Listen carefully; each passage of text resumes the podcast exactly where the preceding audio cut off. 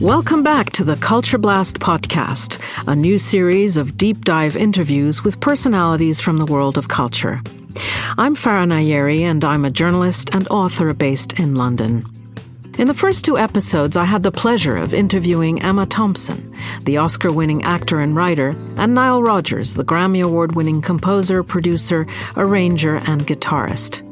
If you haven't heard those episodes, they're worth your time. I now bring you another superstar artist, Nan Goldin, the American photographer and headline grabbing activist. As Roberta Smith wrote of Nan in the New York Times, Nan is a kind of piaf with a camera. And to have been one of her subjects must have been a little like having your own private paparazzo.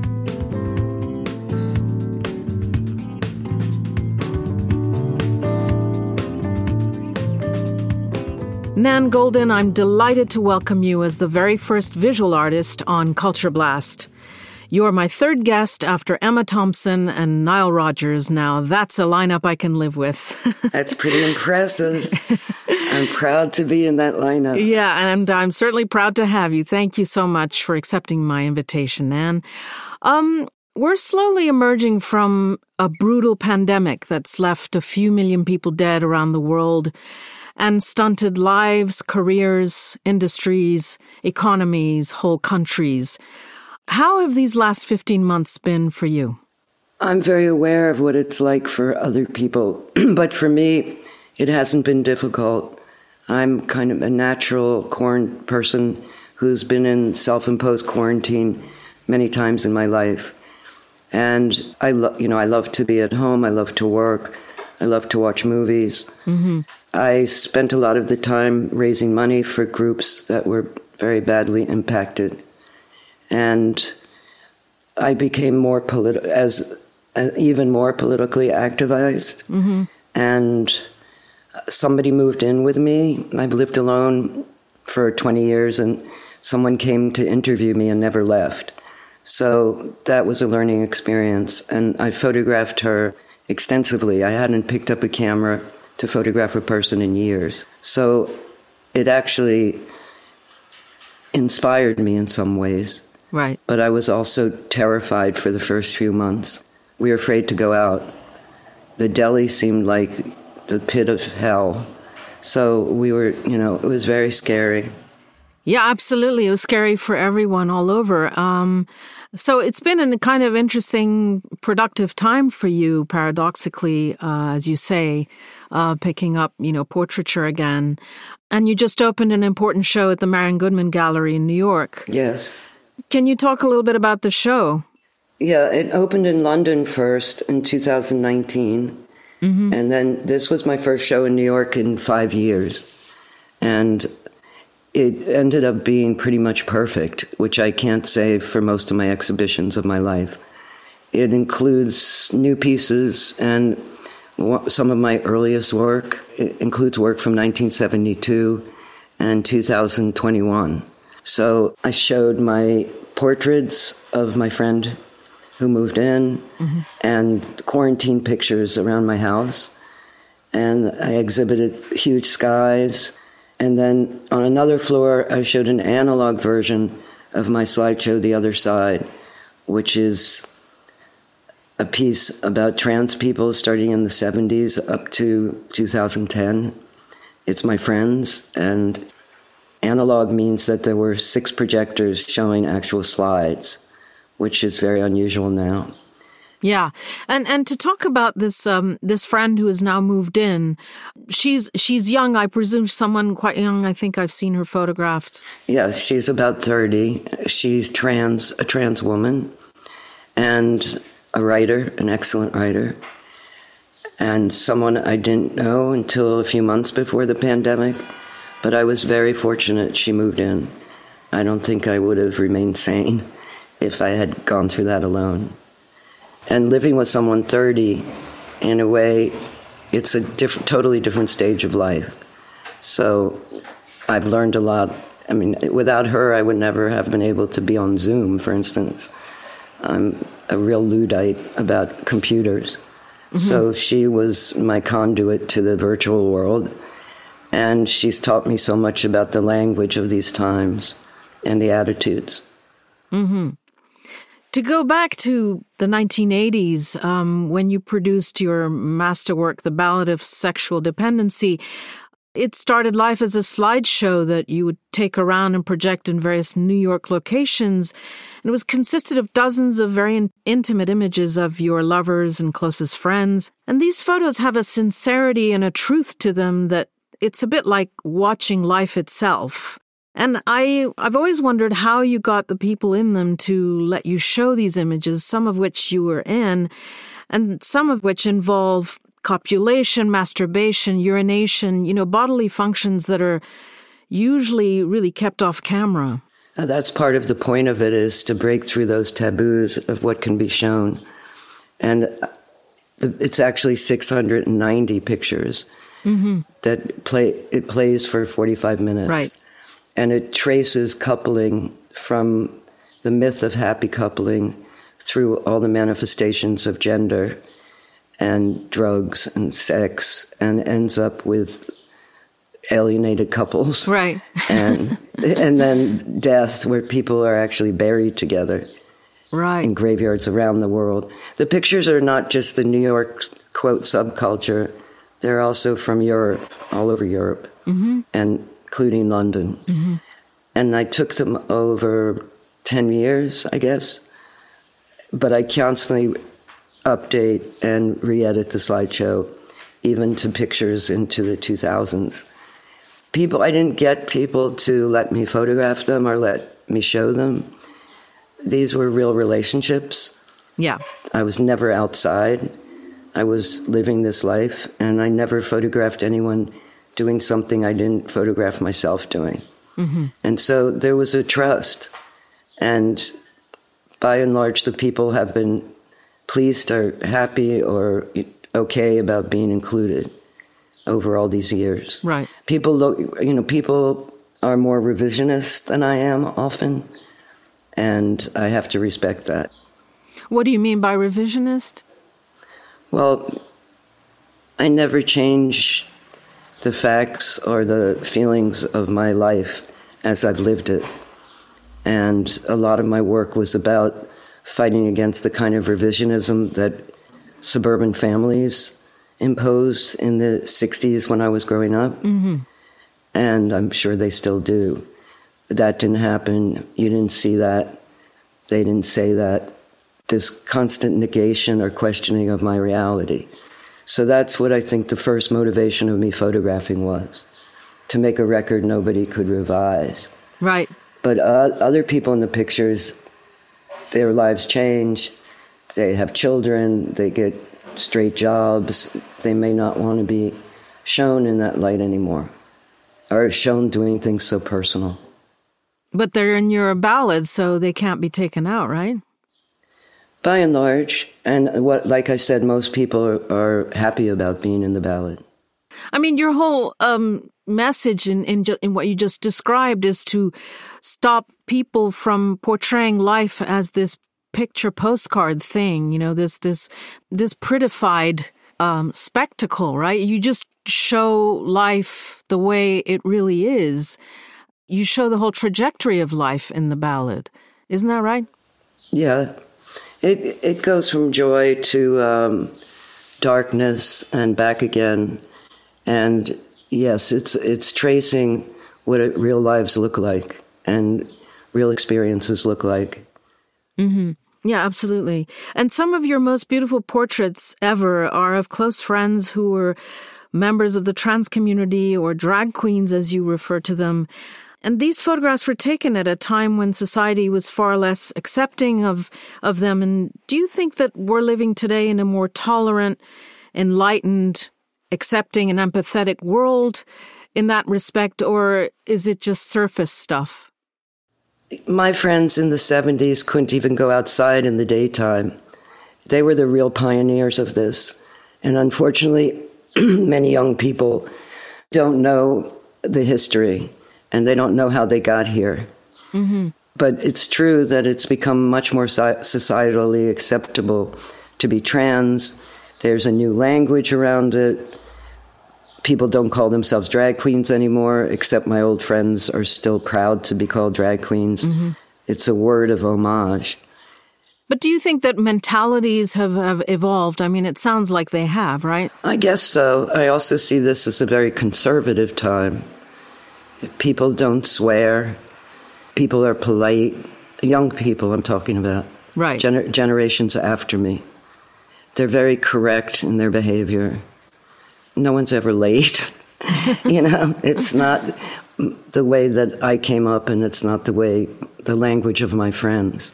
Mm-hmm. So I see it actually as a, a, pretty regressive time on many levels. Right, and guarded, right?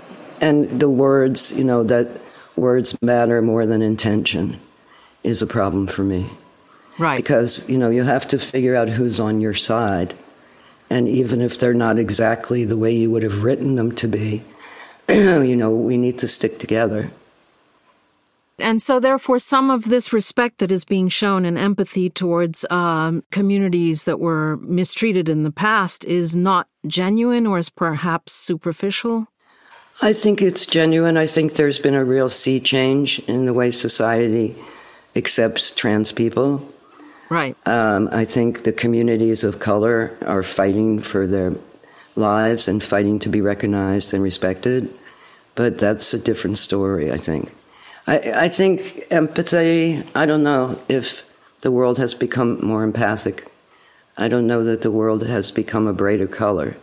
Mm-hmm. But I think that on this level, there, there is more genuine acceptance, at least in the bubble that I live in, in New York City. Right.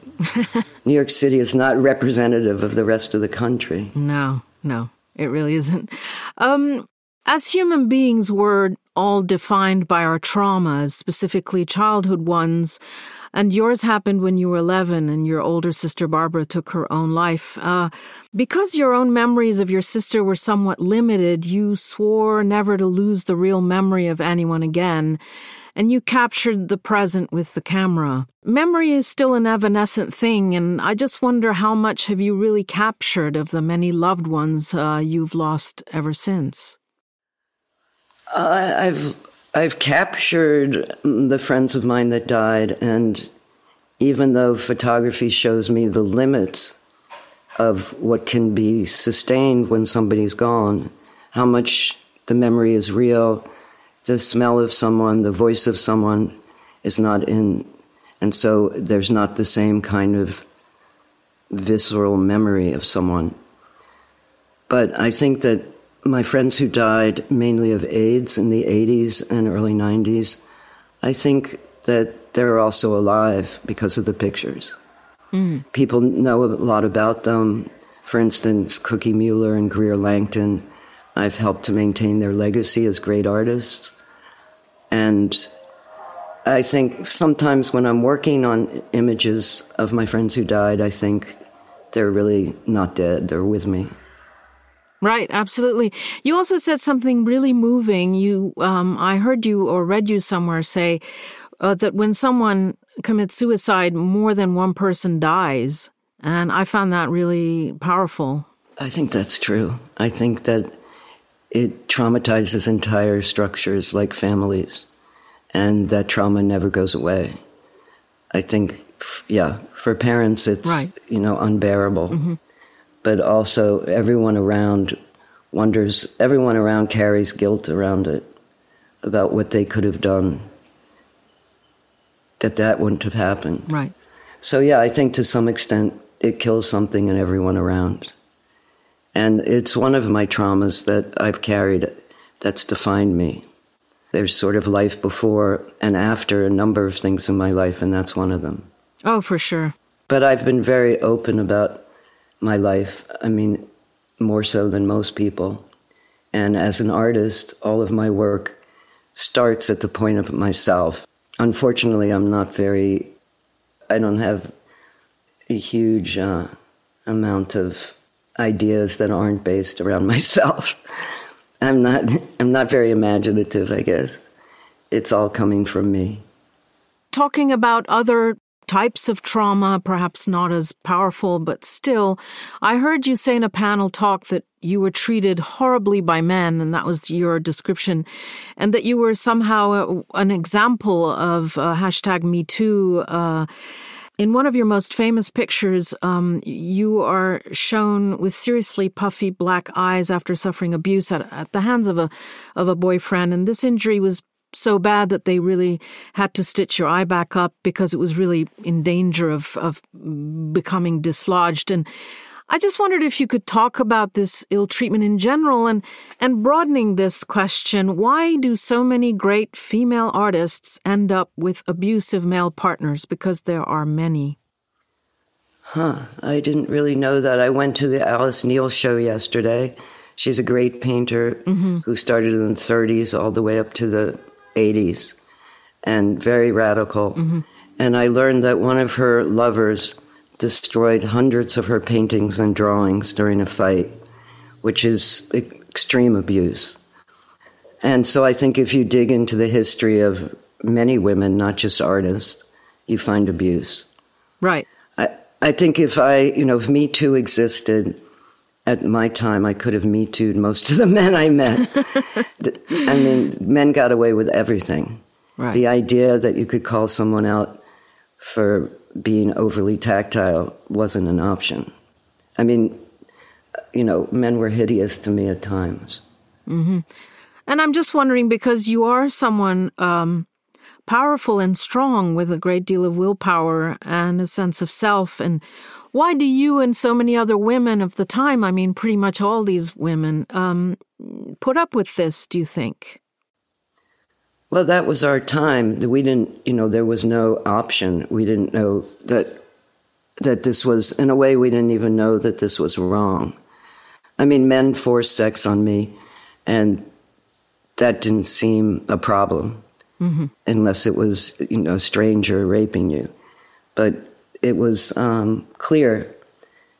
Uh, there was no other conversation. This was the way it was that men could. Uh, I mean, I slept with most of my teachers, which now would be radically disapproved of. And, but in terms of my abuse, like I said, it was normal. And we didn't really think of calling men out on it. Right. And then my boyfriend who battered me, he battered me very severely after a fight. And part of the reason I took that picture was so that I wouldn't go back with him. Oh, okay. Because most women go back. And somehow by making it public, it didn't allow me to go back. Wow, okay. And I've met women all over the world who've told me this because I show that picture wherever I was traveling and showing it. In the old days, I traveled all over Europe and America with my slideshow. Yeah. And many, many women came to me and told me about their experiences. And other women told me they started photographing the same thing. So it was very empowering to other people. Oh, wow. Okay. I, I was not aware of that. And basically, my work is about trying to um, break stigma. Yeah. Very much so. I mean, my drug use. Um, I just came out in my new afterword for the ballad that I was a sex worker in the 70s. Something, this is the first time I'm saying that publicly. Mm-hmm. Yeah, so can you tell me just a little bit more about being a sex worker in the 70s and why you've only now told the world about it? The, my work has already been viewed through a construct of um, drugs and sex. It's very reductive the way most people write about it. And I feel like I'm I was already viewed as a drug addict, a so-called junkie in the old terminology, mm-hmm. and then this would put me out as a quote in the old language, a whore, mm-hmm. and that would give people a way to judge me and judge everything I'd done through that veil. Right. And so I didn't want to give the world that. And we all need to have a secret Absolutely. And so this was it for um to earn a living or was it something that you wanted to experiment or you know, I mean I'm just curious. No, it was to earn a living. Okay. It's not not something you lightly experiment with. And I imagine it it was a difficult experience for you. Is it difficult? Extremely difficult. I think sex work is the hardest work in the world. Mm. And sex workers should be given ultimate respect for that. Mm. Yeah, absolutely. Thank you for that, Nan. I appreciate it. Um, I appreciate your candor. Uh, and um, to get back to the subject, that's of- my middle name. That's what I'm known for. I mean, I don't think I could have made the ballad without those several years of sex work. It paid for my film. It paid for the, you know, it paid for my work. Mm, I see. Um, to go, get back to the subject of, of men uh, professionally, at the start of your career, I think male photographers were very turfy around you and they couldn't really accept the fact that a woman could be a great photographer, uh, you have said. And as you said, they would always talk about their equipment. yeah, truly. I think they still do. Men love their equipment. Right. oh, they would tell me that there was no such thing as a good woman photographer. Even through the 80s, people would say that to me. And they dissuaded me on every level. Right. Uh, they, you know, they would say if we knew people like that, we'd have good pictures too. They would say, you know, you slept with all your teachers, that's why you got successful. I mean, anything to kind of put me in my place. But how could they motivate their um their saying that women couldn't be good photographers? I mean, what was their reason for saying that? Well, since there's a history of women photographers, they absolutely didn't know their history. No, that's true. Um, we live in a world where human beings are, as you know, more connected than ever through technology and the internet. Say I want to contact a particular friend, I can do it in seven or eight different ways via this messenger, Facebook, Instagram, you know, phone, WhatsApp, whatever.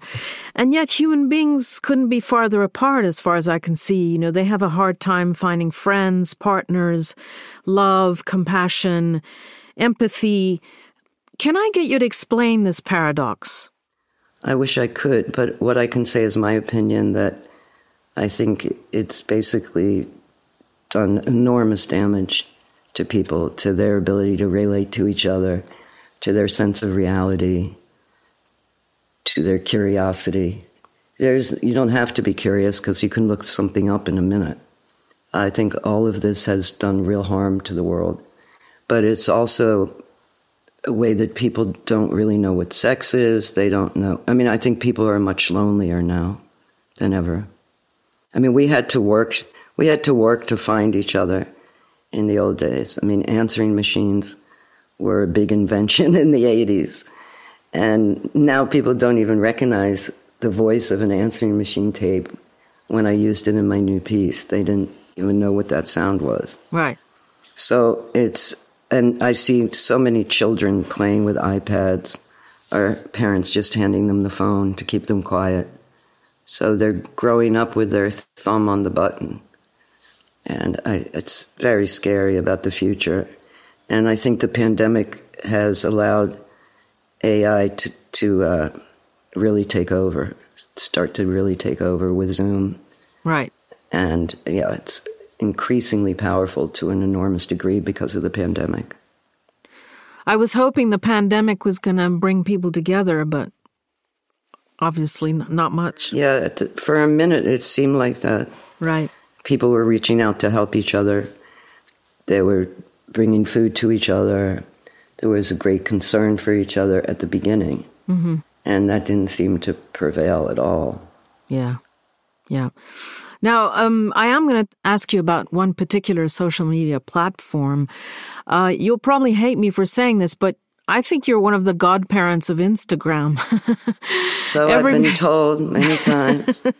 uh, it's not my greatest honor of my life. Yeah. I, I can see how it there was some influence.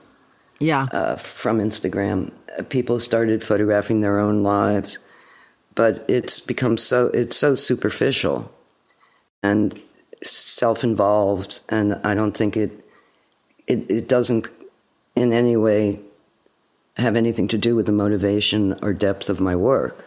Right. And I didn't even know there was Instagram till a couple of years ago. I was truly uh, non tech.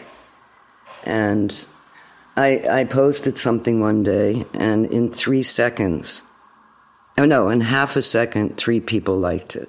and I found that terrifying, absolutely terrifying. And people don't know how to look anymore, which is really sad. When I've shown people my paintings uh, that I had on my phone, they look through them in, in literally half a second and think they've seen it. Right. And uh, so I, I think all, all those things have really hurt. Yeah. And on the other hand, I see I have a friend whose husband died during COVID, and he posts every day pictures of his home without his husband, the items of his husband's that bring him real pain. And uh, many, many people have reached out to him to give him empathy, to show him empathy, and shared their own experiences. So that's the positive thing I've seen from Instagram. Right. But in general, you say people photograph their food, they photograph uh, the shop they're in and stuff like that. And that's what you find very distant from what you did, you know? Yeah, I wouldn't mind photographing my food. It just never occurred to me. But yeah, I think it's my work was not about a superficial need to share every experience I was having. Right, and you've also said that it's not really about memory, that, that you were trying to capture the present and capture memory in a way, a memory of the moment, but that the notion of memory is not is kind of divorced from Instagram. Ah, that's true. People don't need to remember anything. Right. It's the same as Google, all those platforms. You don't need to remember anything because the information is immediately available to you. And the same with, I mean, things that happened yesterday have become so old news.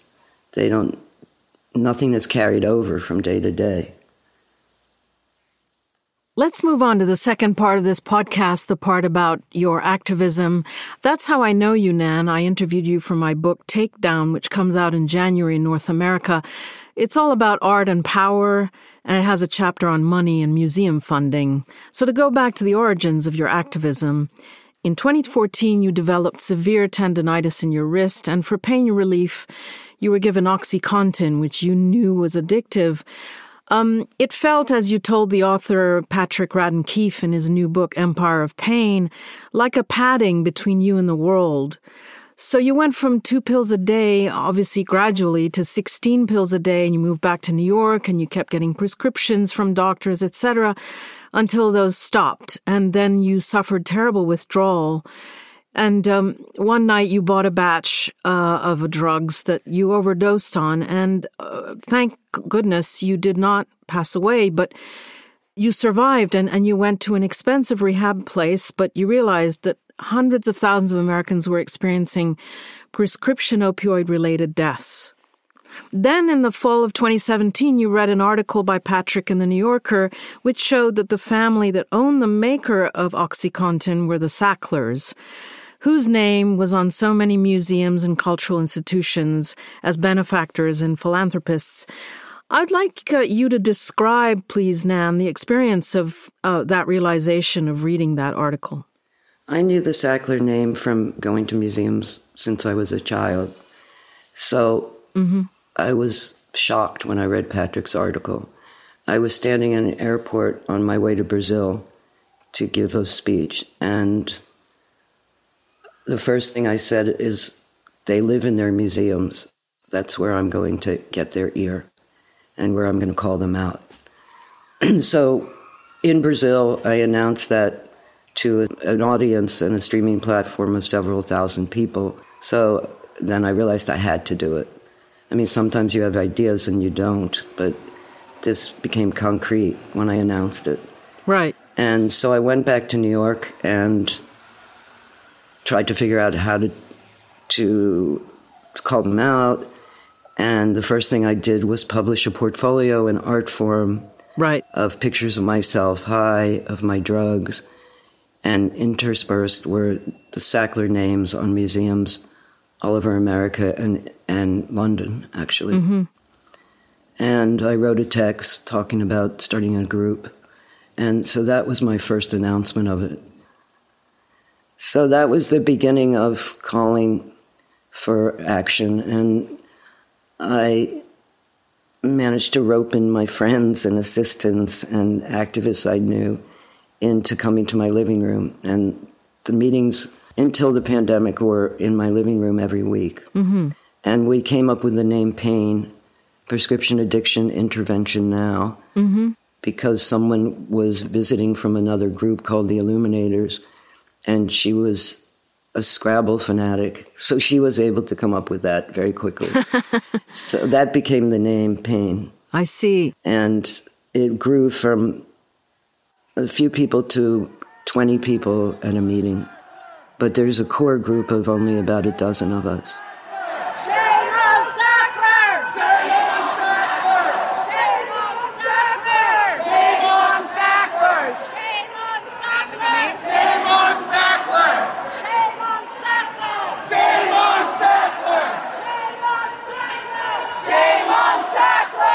Yeah, and and can you take us back to your first spectacular museum action in March 2018 when you walked into the Metropolitan Museum looking like an ordinary visitor and then you headed for the Sackler wing and the Temple of Dendur.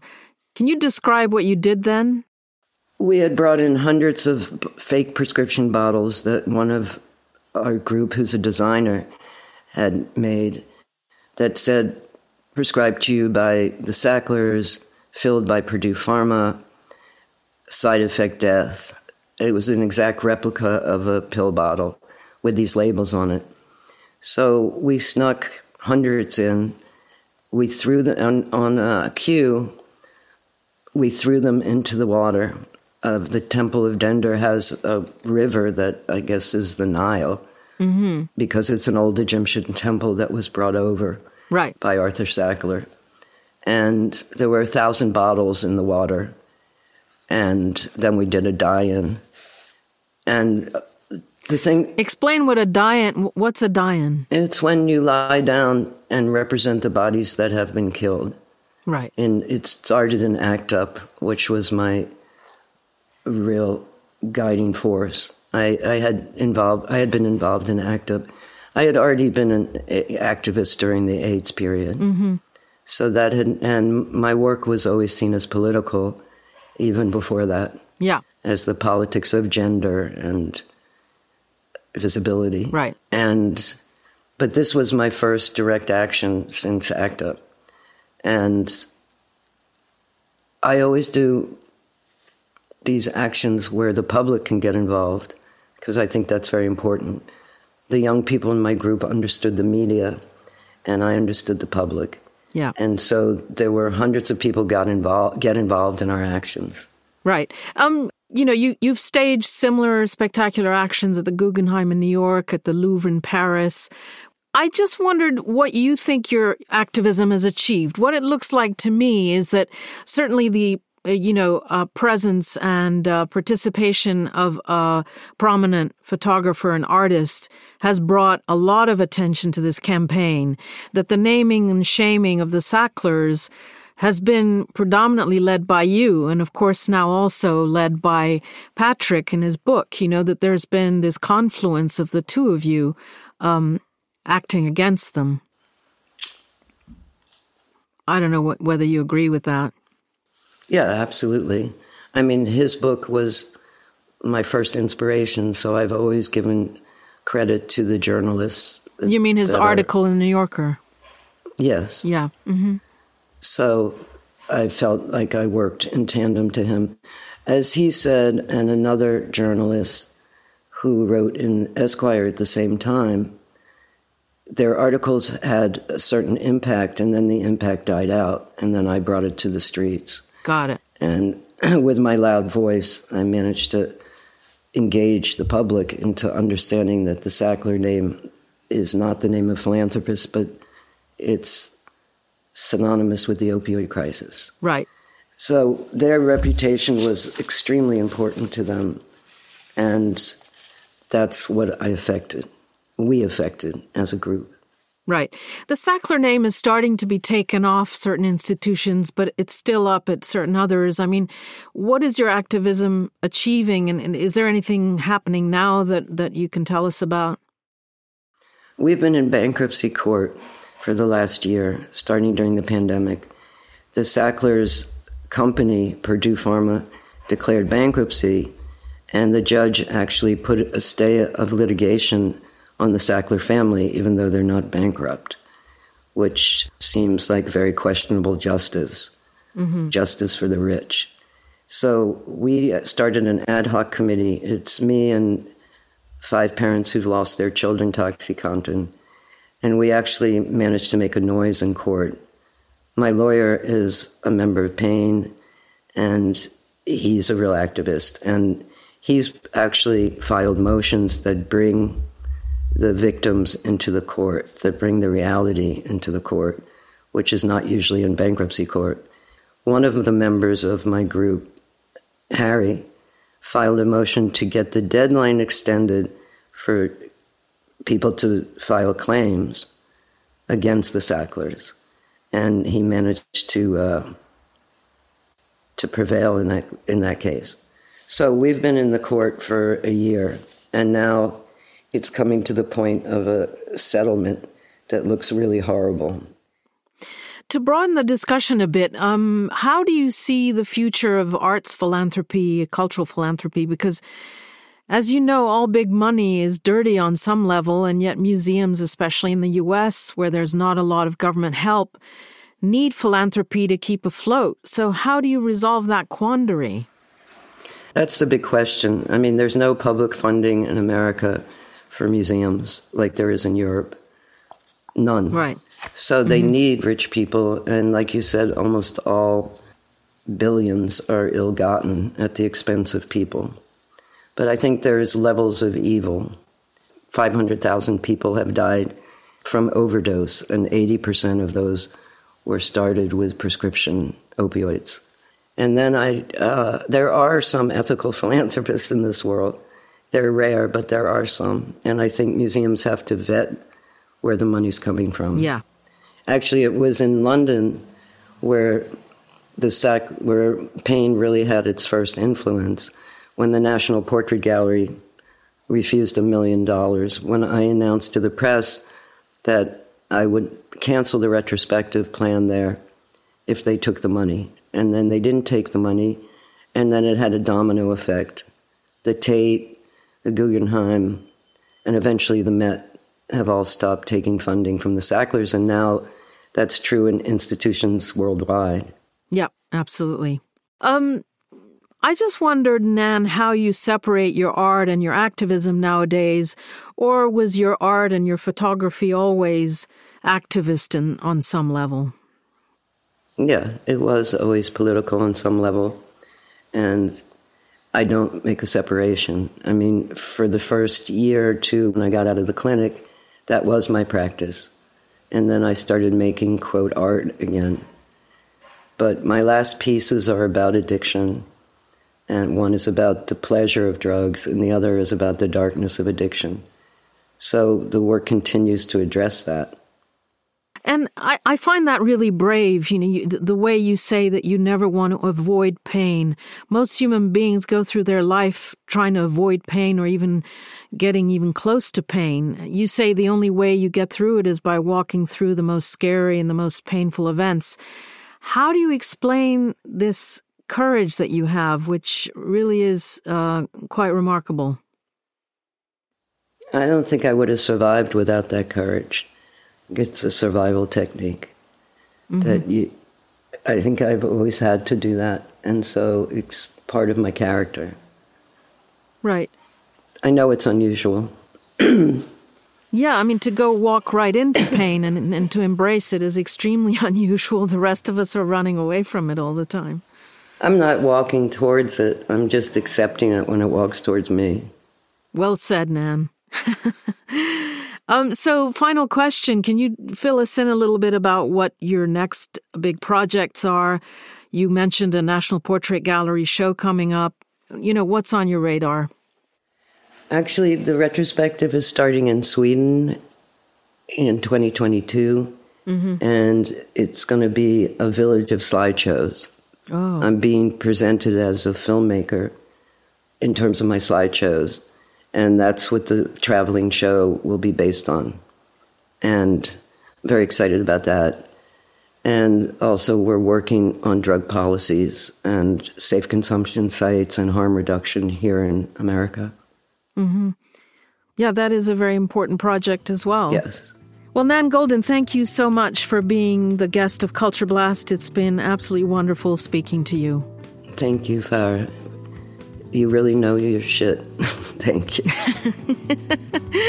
That's a great note to end on. Thank you so much, Nan. Take care. Thank you. Thank you to Nan Goldin for joining me on my third episode of Culture Blast, a series of deep dive interviews with personalities from the world of culture. Don't forget to subscribe to the show on your favorite podcast platform so you never miss an episode. And my special thanks go to the two people who have made this podcast possible the great Karina Pierre Rochard, executive producer of the series, and the talented Ben Schmade, our producer. I look forward to you joining my next conversation.